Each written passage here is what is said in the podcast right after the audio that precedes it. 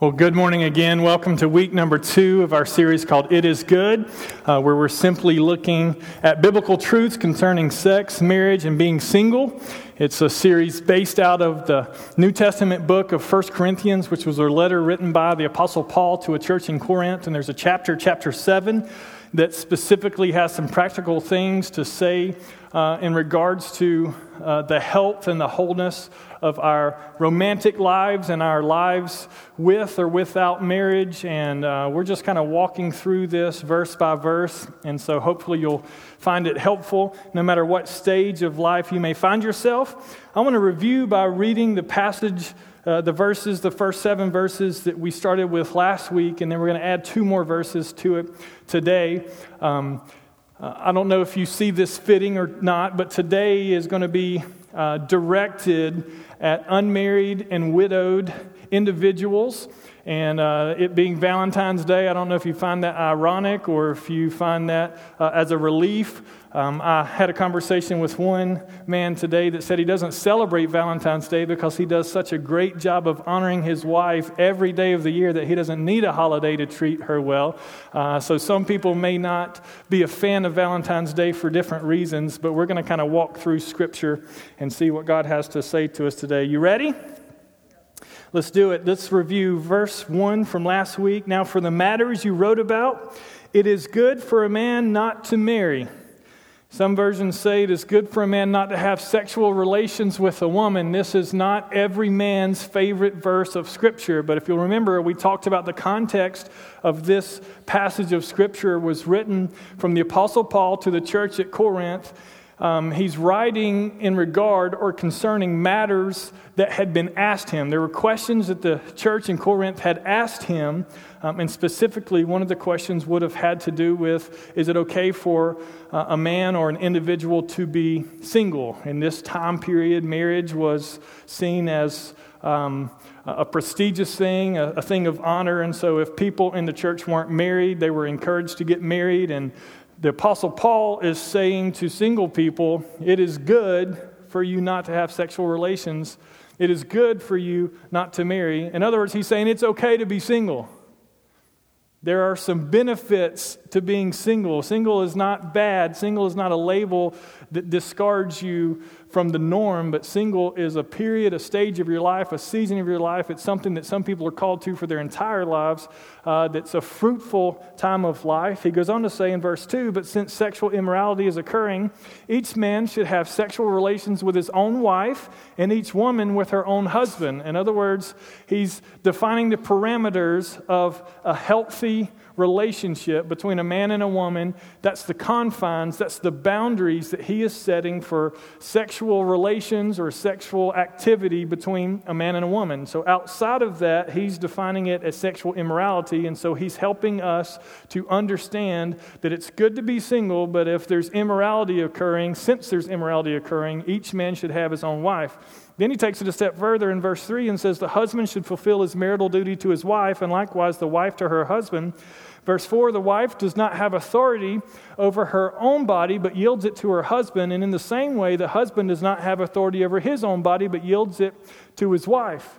And he says, Do not deprive each other, except perhaps by mutual consent and for a time, so that you may devote yourselves to prayer and then come together again, so that Satan will not tempt you because of your lack of self control. And we talked about the importance of looking at some of our responsibilities within the marriage relationship um, more from the lens of a duty than from the lens of a desire. And we talked about how important it is to give of ourselves rather than looking to receive from our spouses. And if a husband and a wife are both willing to give of themselves, fulfill their duties, worry about what they're supposed to be doing, then there will be a healthy relationship altogether. Verse 6 I say this as a concession, not as a command. I wish that all of you were as I am, but each of you has your own gift from God. One has this gift, and another has that. Paul, as a single man, we talked about the fact that he may have been married before he came to Christ, and some scholars believe that perhaps his wife passed away. Others believe that he was never married. Regardless, at the time of this writing, he was an unmarried man, he was single, and he was saying, I wish that you were all as I am. In other words, he said there is great benefit to being single, especially as a follower of Christ and being able to serve the Lord. But he says that we've each been given our own gift. And we talked about the word for gift in the original Greek was the word charisma, which could be translated as gift or grace, and sometimes as a gift of grace. And we talked about the fact that wherever you are in life, it's important for you to see it as a gift of grace that God has given you grace for this season of your life. And no matter what you long for, or what you dream for, or what's going right or what's going wrong, there is grace available to you in this season. And that grace is what's necessary for us to be whole one to another. Now, today we're going to take it a step further. Verse number eight. Now, to the unmarried and the widows, I say, it is good for them to stay unmarried as I am. This is the second it is good statement the Apostle Paul makes, hence the name of the series, It is Good. We all want our relationship, we all want our seasons of life to be good. We'd like to be able to say it is good, and he's defining something that is good for us. It is good for you to stay unmarried as Paul is to the unmarried, to the single, to the widow, to the widower. There's benefit, there's great benefit to being single. But, verse number nine, if they cannot control themselves, they should marry, for it is better to marry than to burn with passion. It is better to marry than to burn with passion. I can remember being taught this verse as a teenager, as a, uh, as a teenager who was looking for love and searching for sometimes all the wrong things and all the wrong places. I remember this verse of Scripture being taught to me that it's better for me as a single man to marry, to find a soulmate, to find a spouse, than it is to burn with passion, to burn with desire, to be consumed by this overwhelming sense of passion within me. It's better for me just to go ahead and get married than to allow it to destroy my life. And so I can remember uh, searching for love and looking for love and praying for love. It wasn't until I was 27 years old that I was able to find a woman that I could convince to say I do with me. And so I had a long single life in some respects by which I felt like this verse tormented me.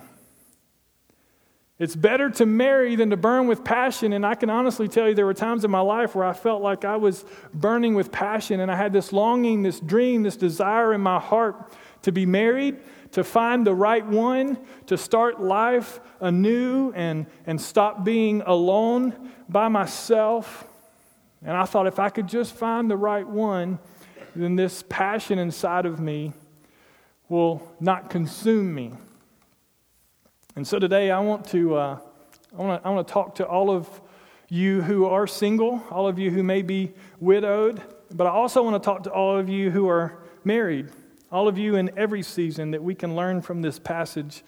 Uh, because there's some things that the Apostle Paul is not saying in this passage that have been said much too often in the church world by preachers, by teachers of God's word to teach young people, to teach single people, um, things that aren't necessarily intended by the Apostle Paul. And so, in order for us to fully understand this passage, uh, we've got to kind of understand the message that we try to send to single people, to unmarried people, before we can fully understand this.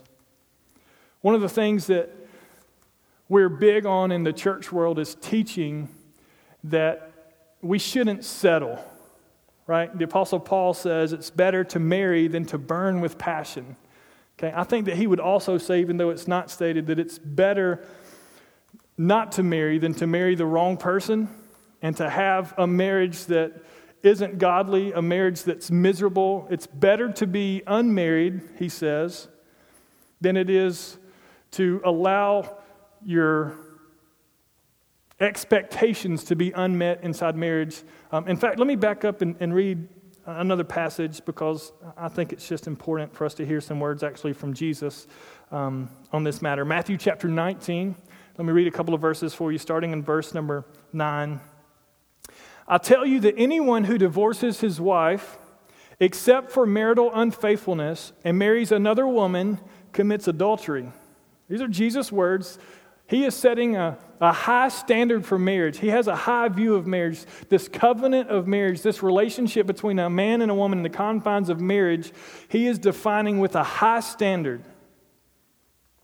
And the disciples said to him, verse 10, if this is the situation, if, if I've got to get it perfect, if I can't mess up at all, if this is the situation between a husband and wife, it's better not to marry.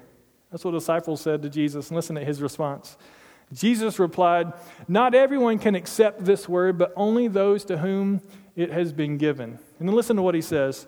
For some are eunuchs because they were born that way, they're unable to be with a woman. Others were made that way by men, by torture, they were castrated.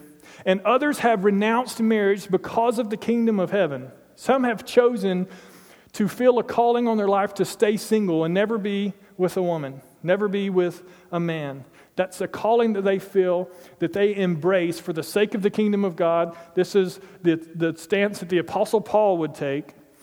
And then he says, the one who can accept this should accept it. So Jesus is saying, getting it wrong is so much worse than feeling like you're missing out on something altogether. He is saying there's a high standard that I want to hold you to, and so much so that you should have such conviction going into marriage that you shouldn't take it lightly. So much so that the people closest to him said, Well, man, it's just better not to get married at all. And he says, That's not a message for everyone. But if you can receive that, receive that. Now, is he saying you should never get married? It's not what he's saying. What he's saying is you should be certain, you should be sure, you should take it extremely seriously. The fact that you get married doesn't make life perfect. But if you marry inside God's will, it can be the most beautiful thing ever. And so the Apostle Paul, back in 1 Corinthians 7, is kind of going along those lines. He's saying, listen, it's, it's better for you to remain unmarried as I am. There's great benefit in that. There's a lot of pain that you can avoid. There's a lot of uh, mistakes uh, that you could avoid by simply remaining single. But he says, rather than burn with passion, burn with desire, you should get married. In other words, staying single isn't for everyone. Some people may be called to be celibate, they may be called to live a life of singleness. The Apostle Paul was. But for those of us who feel as if our passions are burning within us and consuming us, he's saying it's okay to get married because not everyone has that calling on your life.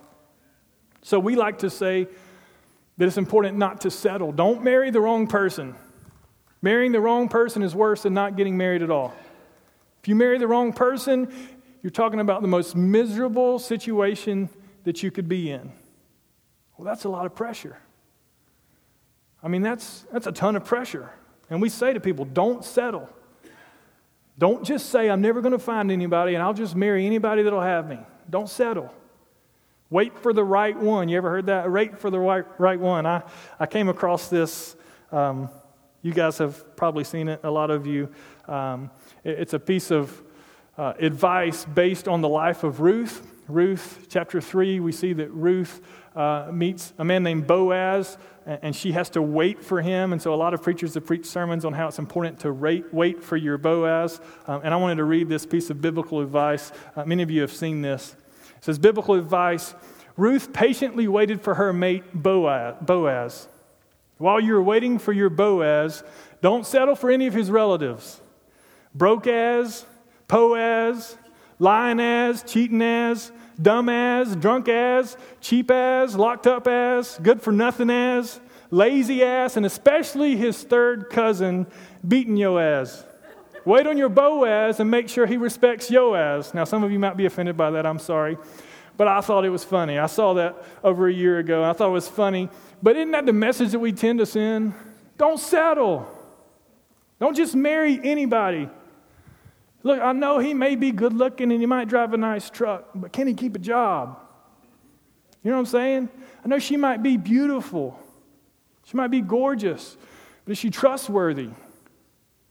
You know, is the person that you've got your eye on the one that you feel you can live the rest of your life? Don't settle just because you find yourself in a stage of life where you may feel lonely or you may have dreams that are unmet or unfulfilled, and you have this passion within you that would push you just to marry the first person that comes. Listen, statistically, half of every marriage ends in divorce that don't work out. Half of every marriage in the United States, statistically, doesn't work out. Don't settle. Don't just marry anyone. The Apostle Paul isn't saying here you should just find somebody to live your life with because it's going to make life so much easier. But then on the other hand, right, Paul has just set a standard in the verses previous where he says each man should have sexual relations with his own wife and each wife with her own husband. Outside of the confines of marriage, there should be no sexual relations. So while we scream, don't settle, wait for the right one, we also scream, don't sin. Don't sin. Don't allow yourself to indulge in things that are intended for marriage when you're not married. Uphold a standard that God has set for you in a godly context, live your life out without settling and without sinning, and that leaves a very difficult place for a lot of men and a lot of women to live life. Would you agree? If you've, if you've ever been single, if you're single now, you know that it's difficult to live life in such a way where you don't want to settle, but you don't sin. And so I want to make it clear that the Apostle Paul is not saying here the solution to all of your problems when it comes to burning passions is to just marry anybody. Is to just get married, and that's going to fix everything in life. And I want to I want to show that to you. I want to demonstrate that to you and help you hopefully see exactly what the Apostle Paul is trying to say here. I think it's interesting that he uses the terminology, but since you can't control yourself, then you should marry rather than burning with passion. If they cannot control themselves, they should marry, for it is better to marry than to burn with passion. It's like he's saying if your life is out of control, you're being consumed by the passions within you, then you should just get married, right? And I want to help you understand uh, what he is and isn't saying.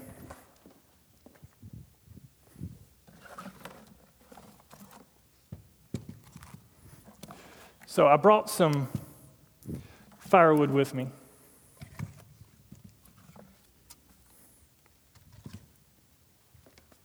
And I brought some fire. They go together at times.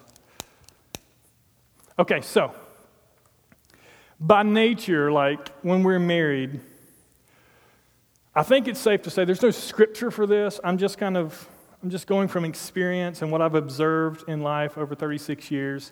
Um, that we were all, specifically from a certain period of our lives where we became mature, uh, we were all given like a pilot light of passion that's within us. Like we all have desires, we all have uh, passion within us that, that we long to have fulfilled. Okay, so it's like we have this we have this pilot light. Got it? Okay, everybody's got a pilot light. Cool. Now, here's what happens. The Apostle Paul says since they cannot control themselves, they should marry lest they burn with passion, lest they burn with passion. It's like this passion can be a bad thing. And don't we, don't we teach that? Like, if you have passion, you know, that's a bad thing. You're a bad person because you have passion. You know, stop having passion, even though God gave you passion. Stop having passion. You know, stop having desires. The problem is, is that we misplace the passion that God's given us. that's what, that's what I want to show you. That's what I want to show you today.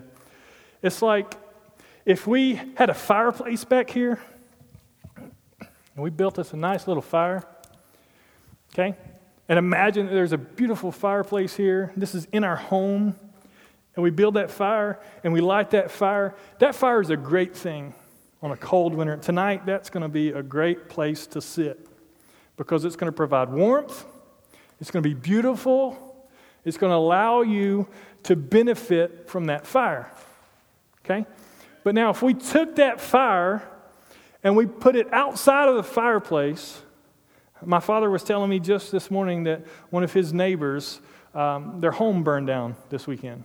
Uh, and two women actually were burned alive inside this fire. Tr- tragic event because the fire wasn't where it was supposed to be. Okay? So if we take this fire and we allow our passions to drive us in life, our desires to drive us in life, if we're not married, then we don't have the fireplace that God's given us. Okay, follow my illustration. I know it breaks down. Just, just follow me here. Okay? Great, beautiful. Sit by the fireplace, enjoy the warmth. It provides benefit, it's intended to be there. But if we in life just decide to come outside of a fireplace and we just decide to start trying to build a fire just any old place, it has a different result, right? It has a different impact.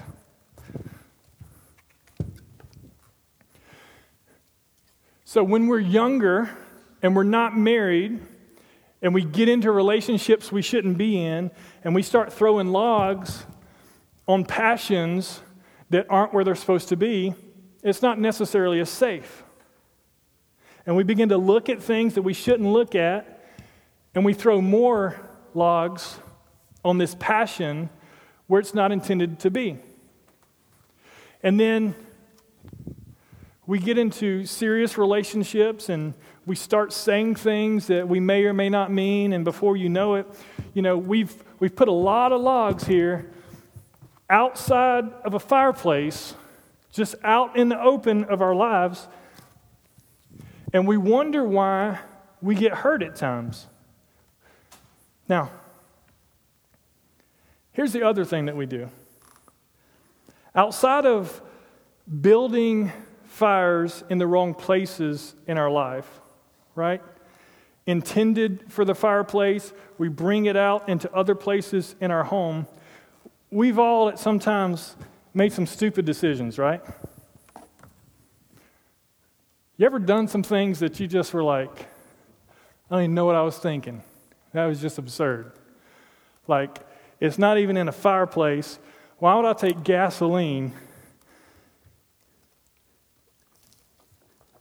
and pour it on the fire in my life in a place that it's not even intended. Think, think about it. You've, you made some stupid decisions. We've made some stupid, we've done some things, we've said some things, we've looked at some things, we've gone some places. And we've allowed things that were intended for a certain place, for a certain time, in a certain context, to be experienced somewhere else. So we've got this pilot light within us. The Lord's helping me, see? And we've got this pilot light within us that you would just say, I would never, in the middle of a gymnasium, put fire to firewood with gasoline on it. That would make, that would be nerve, that would make you nervous, right? If someone were to do that. So I need someone like Larry Doolittle to come up here. I'm just kidding, that was a joke. But you know what I'm saying? And we wonder, like, we wonder, why am I getting hurt by these things in my life? It's not because the passion that you have is bad, it's because you're building that passion into a fire that burns within you and you're building it in the wrong places. And you would never you would never do this. It's just water. I was kidding. It's just water. You knew that. But if you even thought for a second that it was really gasoline, and you thought, I really hope he's not going to do that, that would be the message that the Apostle Paul would be screaming at us in our lives right now. Boundaries are a good thing. If we put a fire in a fireplace called marriage, that passion can burn. I mean, develop coals. I mean, get hot. I mean, it's a good thing. It's in the right context, it's in the right place. But you bring it out into your house, and there's going to be some destruction. I know, I know it breaks down some of you like, I build some great bonfires. You know, I don't ever burn nothing down. I'm careful. Follow what Paul's saying here. Outside of the boundaries that God has set, the passion within us can consume us. It can destroy us. It can, it can burn us alive. It can be very destructive. So, what he's not saying is if you have a habit of just building fires everywhere in life and pouring gasoline all over everything, you look at things you shouldn't, you go with people you shouldn't go with, you do things you shouldn't do, and your life's just kind of very chaotic. He's not saying if you get married, it's going to fix all that. Okay? The same fire that can provide a romantic night in a fireplace and give warmth is the same fire that many years out west, Colorado and places, burns entire forests down. Fire is fire. It's the context of where it burns that makes the difference. And if you allow wildfires into your life, don't think that just because you get a fireplace, you're going to be able to corral all that fire and tuck it away nice and neatly in here.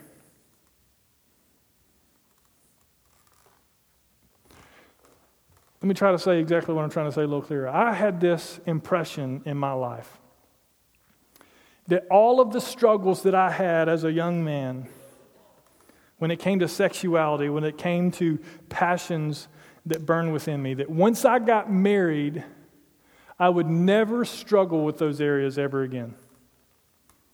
That there would never be a lustful thought that I would ever experience, that marriage would solve the problem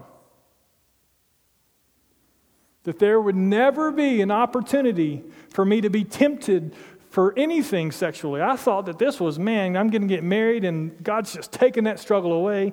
Thank you, Lord. It's better to marry than to burn with passion. The truth is,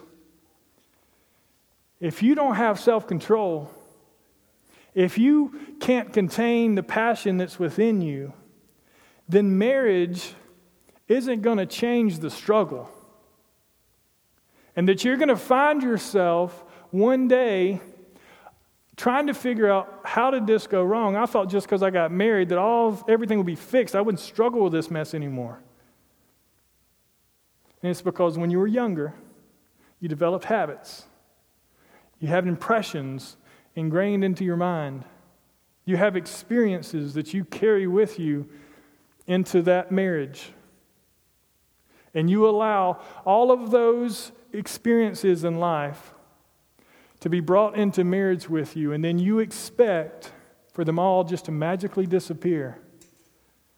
And the problem is, you might have a fireplace in your house now, but if you still got wildfires burning, it's hard to put them out sometimes. And just because you get married doesn't mean that it's impossible for you to build wildfires. Do you get what I'm saying? So, Paul's not saying here that if you have struggles, if you have sexual struggles, if you have temptations that seem to consume you, that if you'll just get married, they'll all go away. Please understand, that's not what he's saying. Please don't allow anyone to teach you that ever again. He's not saying that marriage is the solution for the struggle. What he's saying is marriage is the home to the passion, and that the passion should be saved for the home, for the right place. You've got to place that passion in the correct place, and that starts when you're single.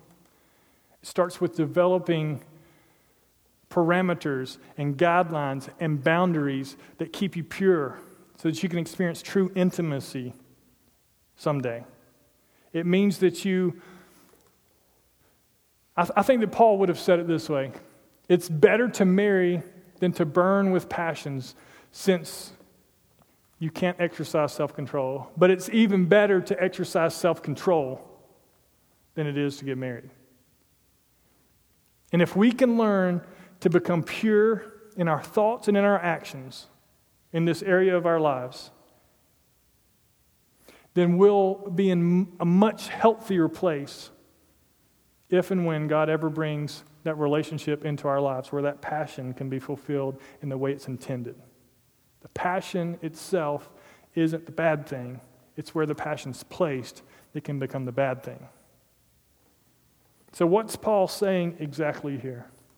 Well, ultimately, he's saying that some people are called to be single, that some people have this calling on their life to live single, outside of marriage.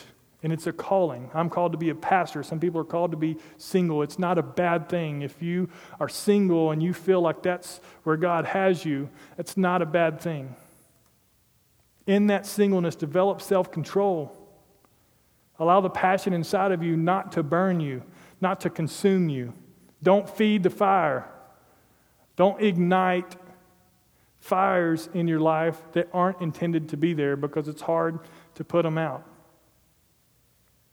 But if God hasn't called you to that life, if you're going to spend every day of your life just like fighting and fighting, like, God, I don't know if I can do this another day. I mean, it's just consuming me. All I think about is getting married. I mean, I just have these dreams. I have these ambitions. I just long for something. I can't do this. I don't know if I can do this. He's saying it's okay to get married.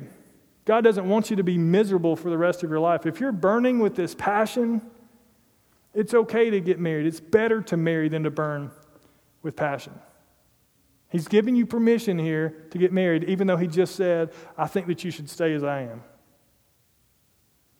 So let's not twist that into saying that marriage solves the struggle, but rather let's just say let's develop self control for the passions God's gotten us. But if He hasn't called us to a life of single, then let's marry and allow that passion to burn the way it was intended to burn. Does that make sense?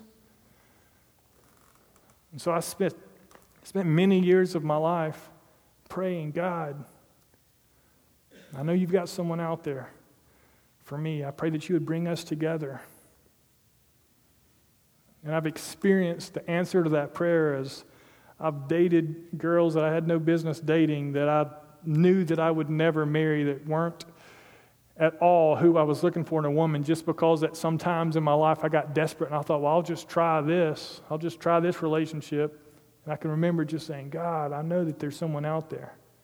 And in His timing, He brought that person into my life.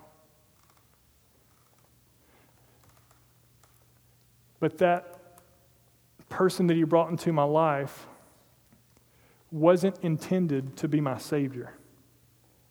Do you see that? God didn't send Lindsay into my life to be my Savior, to fix all of my struggles, to change me, to make me into someone who I wasn't. We spend so much time looking for the right person when Scripture teaches us to become the right person. And we need to learn to spend more time developing ourselves and being who God's called us to be. And when we're who God's called us to be, then He can bring that person into our life. Can you imagine if, if you weren't who God called you to be? And the woman that you dreamed and prayed about came into your life, and you were like, This is her, this is everything that I've wanted. And you asked her out, and she's like, No, you're not really who I'm looking for. You're like, Whoa, but you're who I'm looking for. I wish I would have spent more time becoming the person that, that the one I was looking for was looking for. It's important for us to become who God's called us to become so that we can experience wholeness inside the confines of marriage if and when should God bless us with that relationship. So I want to leave you with just one last approach that we can carry with us into life. This is 2 Corinthians 11 29, written by the same man, the Apostle Paul, who said, I wish that you were all as I am. It's better to marry than to burn with passion since you can't control yourself. Listen to what he says in 2 Corinthians 11 29. He's talking about all the difficulties that he's had in ministry. And he said, Who is weak and I do not feel weak? Yes, I feel weak. Who is led into sin and I do not inwardly burn? He's saying, I share in the struggle. There's passions inside of me that I have to resist, that I have to control. And the greatest advice that I could give you would be to embrace a scripture that's found in the book of Hebrews. It says, Our God is a consuming fire.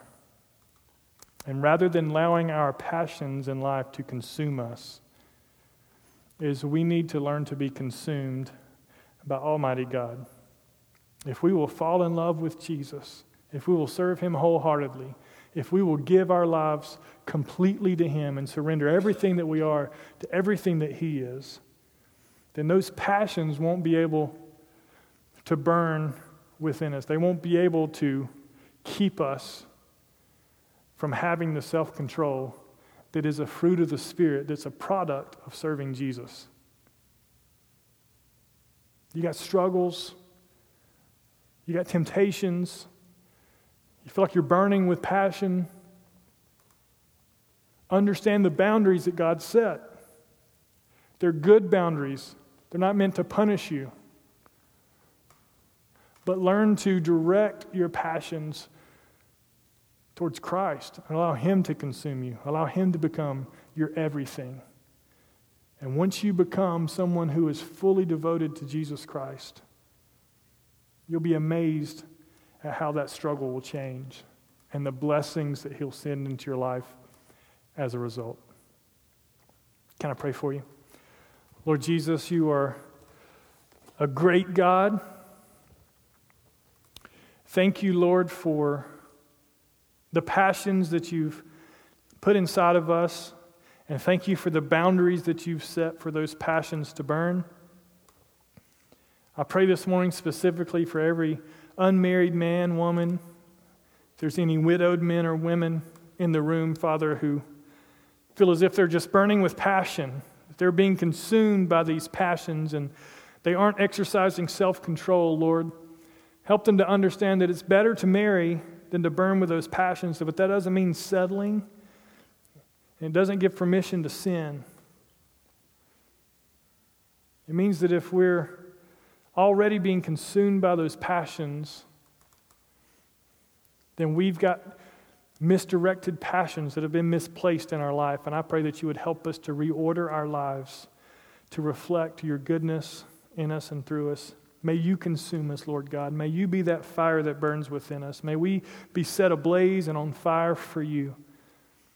And remember that there is no struggle that we face that you haven't faced. There's no temptation that we face that you haven't faced, that you haven't come through victorious and set an example for us to follow.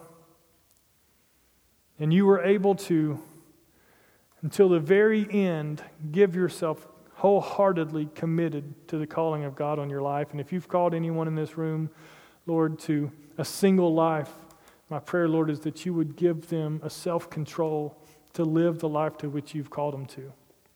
But Father, if there are men and women in the room that haven't felt that calling on their life, that, that you would allow them to exercise such self control that would lead to becoming the person that you want them to be so that they can enter the relationship that you've got for them. And I just pray, Lord, that you would send husband to wife and wife to husband and that you would order steps even now. And I pray, Father, for those of us who are married, who, Father, may have developed some, some bad habits and mishandled some passions in our life in the past, and that's carried over into our marriages, I just pray, Lord God, that you would help us to embrace a life with boundaries as being a blessing. And I pray that you would grant us the, the discipline and the self control to bring glory to your Son, Jesus, in every area of our life. And I pray that you would bless us tremendously. Bless your people. In Jesus' name I pray. And everyone said, Amen.